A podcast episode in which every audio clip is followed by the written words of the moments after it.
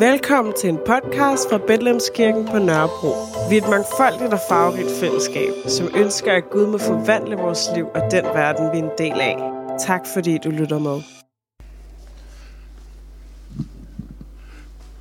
Dette hellige evangelium skriver evangelisten Lukas. Apostlene kom også i strid om, hvem der skulle regnes for den største. Da sagde han til dem, Folkenes konger hersker over dem, og de, som udøver magt over dem, lader sig kalde velgørere. Sådan skal I ikke være. Men den ældste blandt jer skal være som den yngste, og lederen som den, der tjener. For hvem er størst? Den, der sidder til bords, eller den, der tjener? Er det ikke den, der sidder til bords? Men jeg er iblandt jer som den, der tjener. Jer er det, der er blevet hos mig under mine prøvelser, og ligesom min fader har overdraget mig riget, overdrager jeg det til jer, for at I skal spise og drikke ved mit bord i mit rige, og I skal sidde på troner og dømme Israels tolv stammer.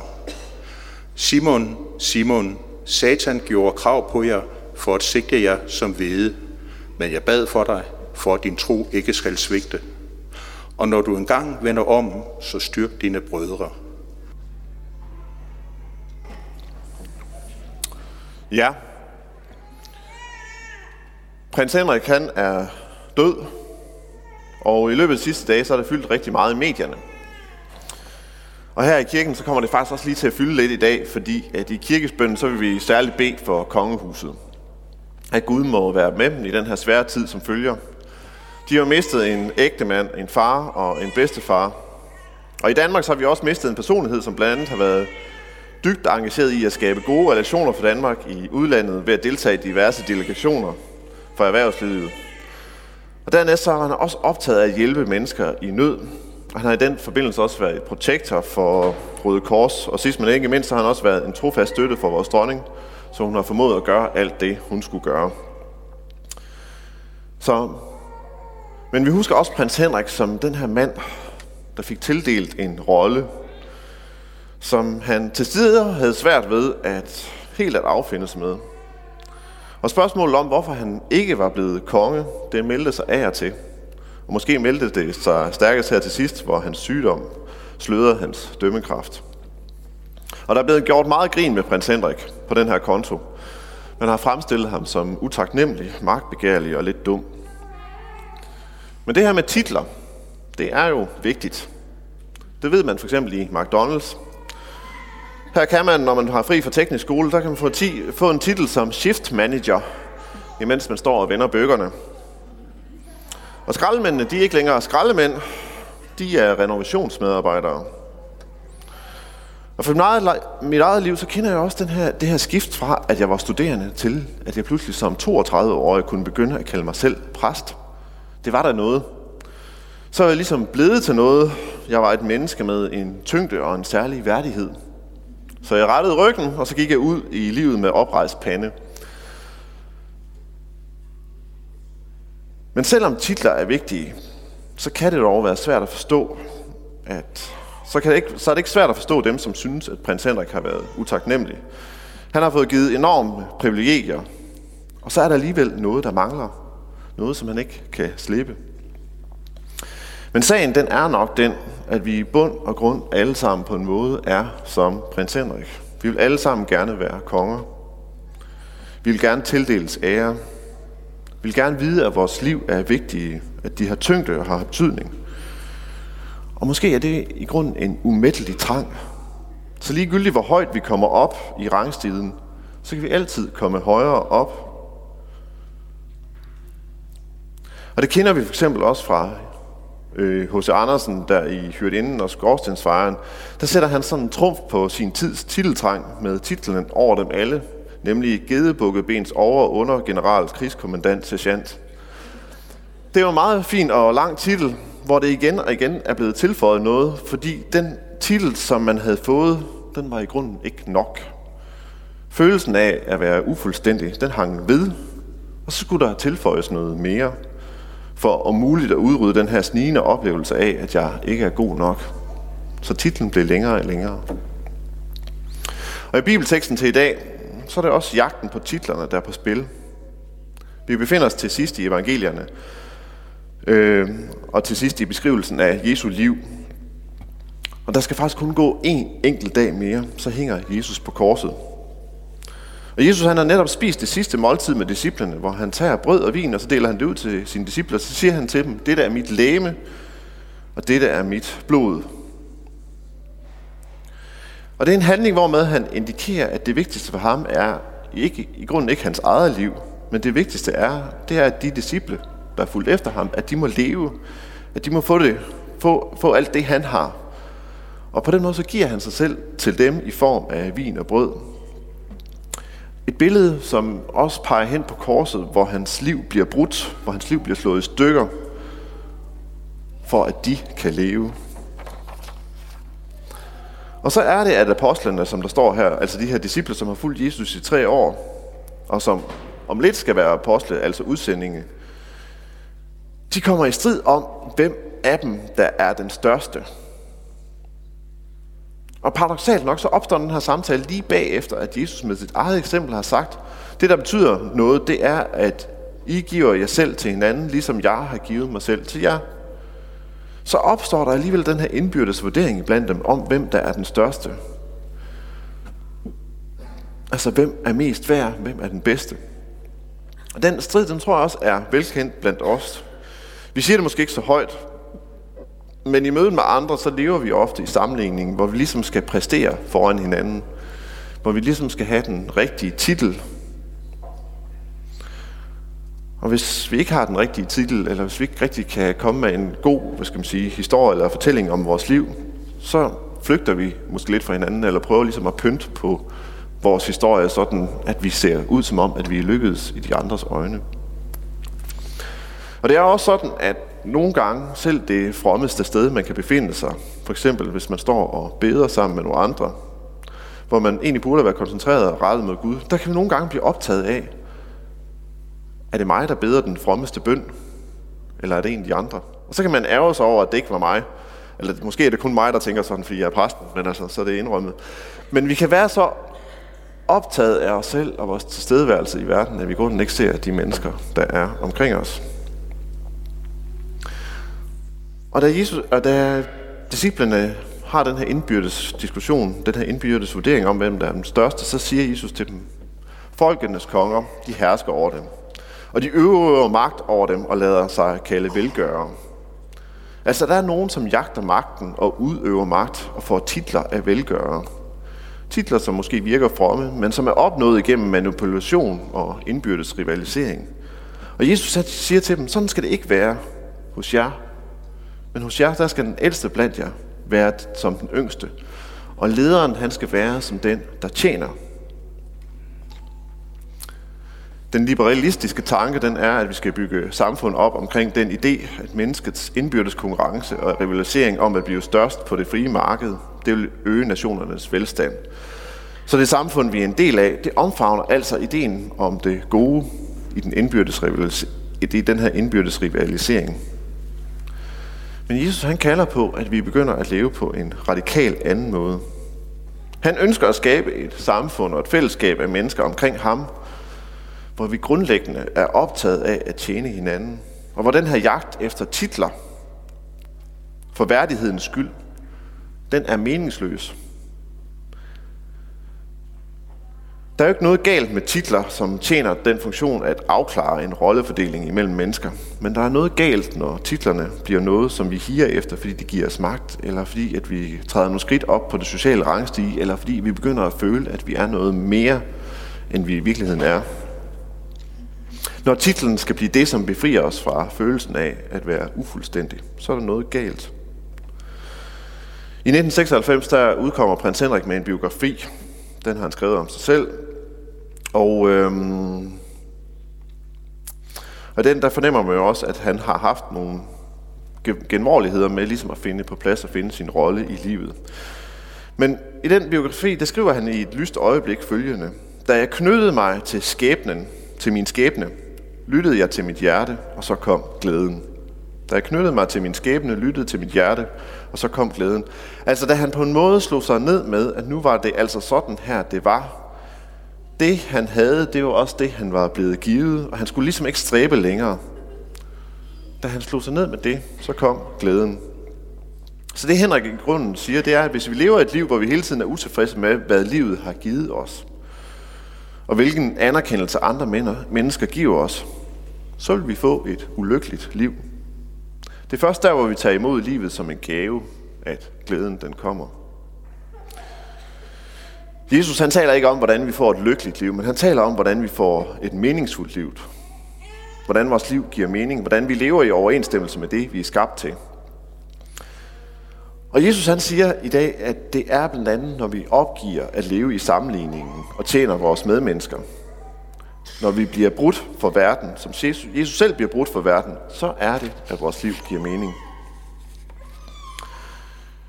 I onsdags, der var det Aske onsdag, og øh, det var indledningen til den kristne faste.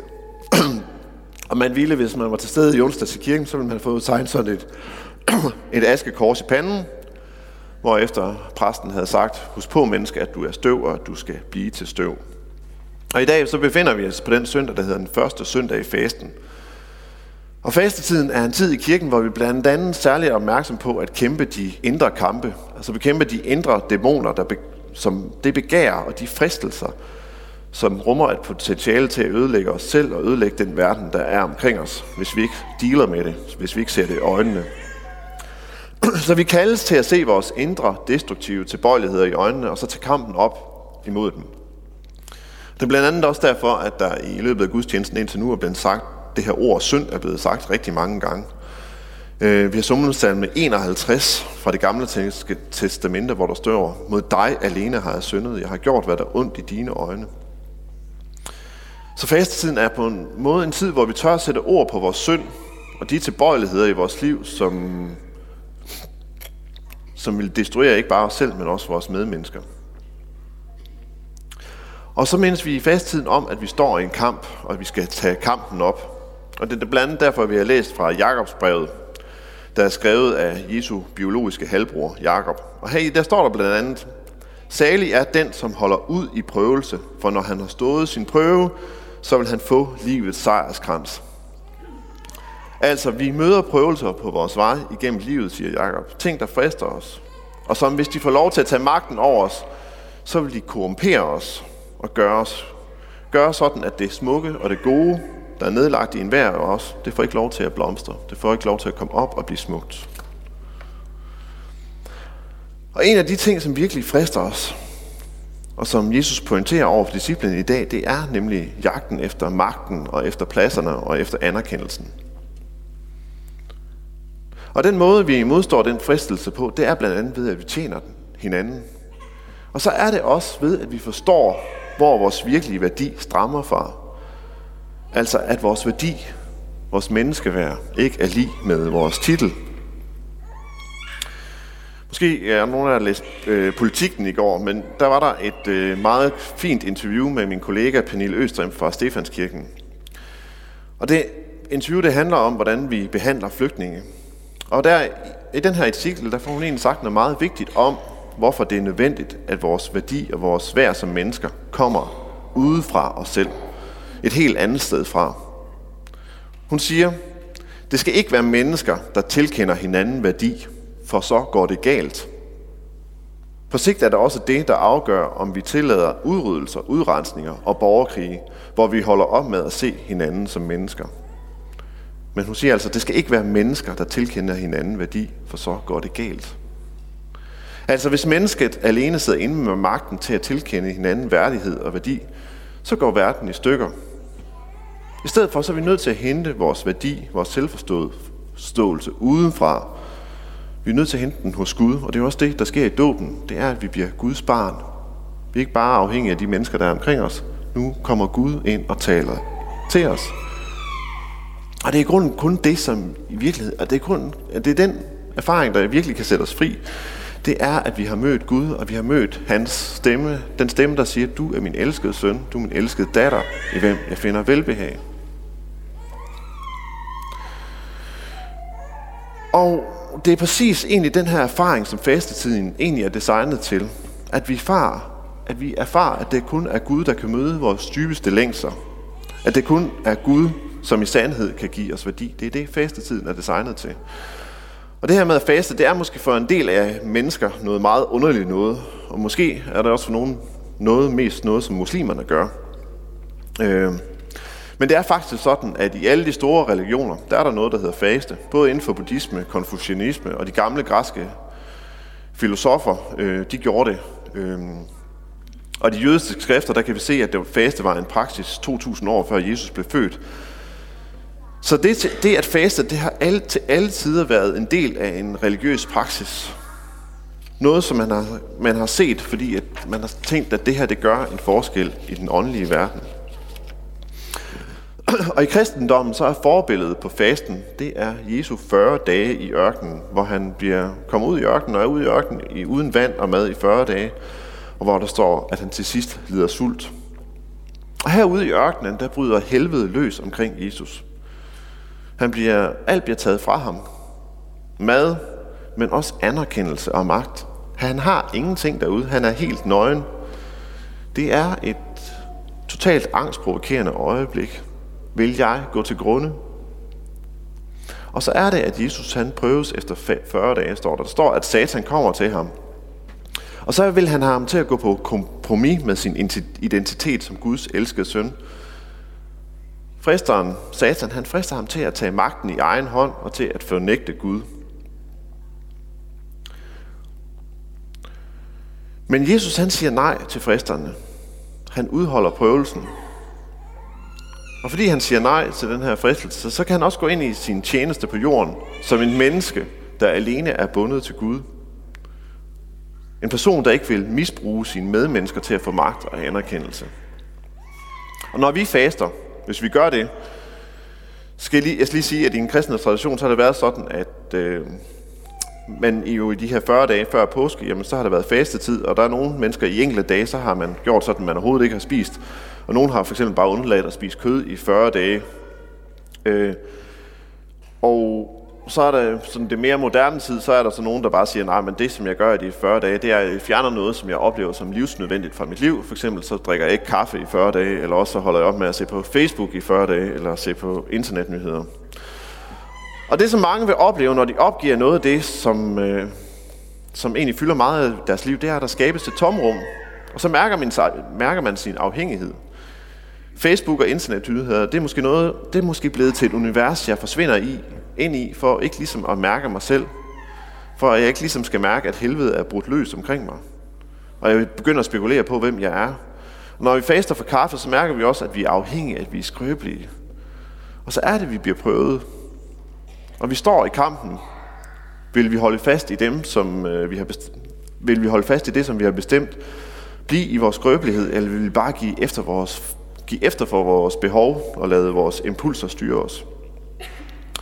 Og hvis vi vælger at, lade vores, vælger at blive i vores skrøbelighed, så bliver det anledning til, at vi faktisk kan begynde at bede til Gud. Og sige til Gud, Gud vil du ikke komme og være helt tæt på og opfylde mine dybeste længsler og give mig værdi og det er netop, når det sker, at, vi, at det, når det sker, så kan vi begynde at hente den her værdi, som er et sted uden for os selv. Og det er lige netop den kamp, som faktisk kan være med til at ændre verden. Fordi så bliver vi ikke til mennesker, der undertrykker andre, fordi vi søger titler og magt på andres bekostning. Og vi vil heller ikke på sigt, som Pernille Østrøm siger, begynde at tillade, ud, tillade udryddelser og udrensninger og borgerkrige, fordi vi holder op med at se hinanden som mennesker. Og lidt mere simpelt og jordnært, så kan man sige, at i fastetiden så får jeg konkret den oplevelse, at jeg kan faktisk godt overleve, selvom jeg ikke får alle mine behov opfyldt. Jeg kan faktisk godt overleve, selvom jeg ikke får alle mine behov opfyldt. Og det er en vigtig erfaring, fordi der er enormt meget fokus på i vores tid, at hvis, jeg, at hvis jeg ikke får alle mine behov opfyldt, så er jeg ulykkelig. Men det passer ikke. Det er en løgn. Måske er jeg netop mere lykkelig, når jeg faktisk ikke får dem opfyldt. Fastetiden den slutter med et drama, hvor Jesus først bliver kønget op på et kors, derefter bliver han henrettet. Så kommer han i graven, og så er det, der sker det forunderlige, at han går ud af graven. Korset og henrettelsen, det er Guds måde at kommunikere til os på, at han er villig til at udholde enhver smerte, for at vi skal forstå, at vi er elskede. At vi har værdi. Og påskemorgen, der bliver det klart for os, at ligegyldigt hvor meget vi bliver slået til jorden, trådt på og forladt, fordi vi ikke vil gå på kompromis med vores identitet som Guds børn, så vil vi alligevel en dag gå sejrende ud af graven, ligesom Jesus gik ud af graven. Og vi vil bede sammen. Kære Gud, tak fordi at øh, det er faste tid. Tak fordi du minder os om, at den værdi vi har, den skal vi hente hos dig, og ikke i vores titler, ikke i alt det vi er. Og vi beder dig særligt om, at den her tid, den her faste tid, må blive en tid, hvor vi øh, forstår, at vi er dine elskede børn. At det bliver en tid, hvor vi hvor vi ser os selv i øjnene, når vi ligesom også prøver at øh, hente værdi på andres bekostning, ved at undertrykke andre, eller ved at sætte os selv et sted øh, højere end andre. Så beder jeg dig om, at vi må se os selv i øjnene, at vi må bekende det, og så bare begynde at møde vores medmenneske med lige så stor værdi, som vi selv har. Lad os bare begynde at tjene vores medmenneske.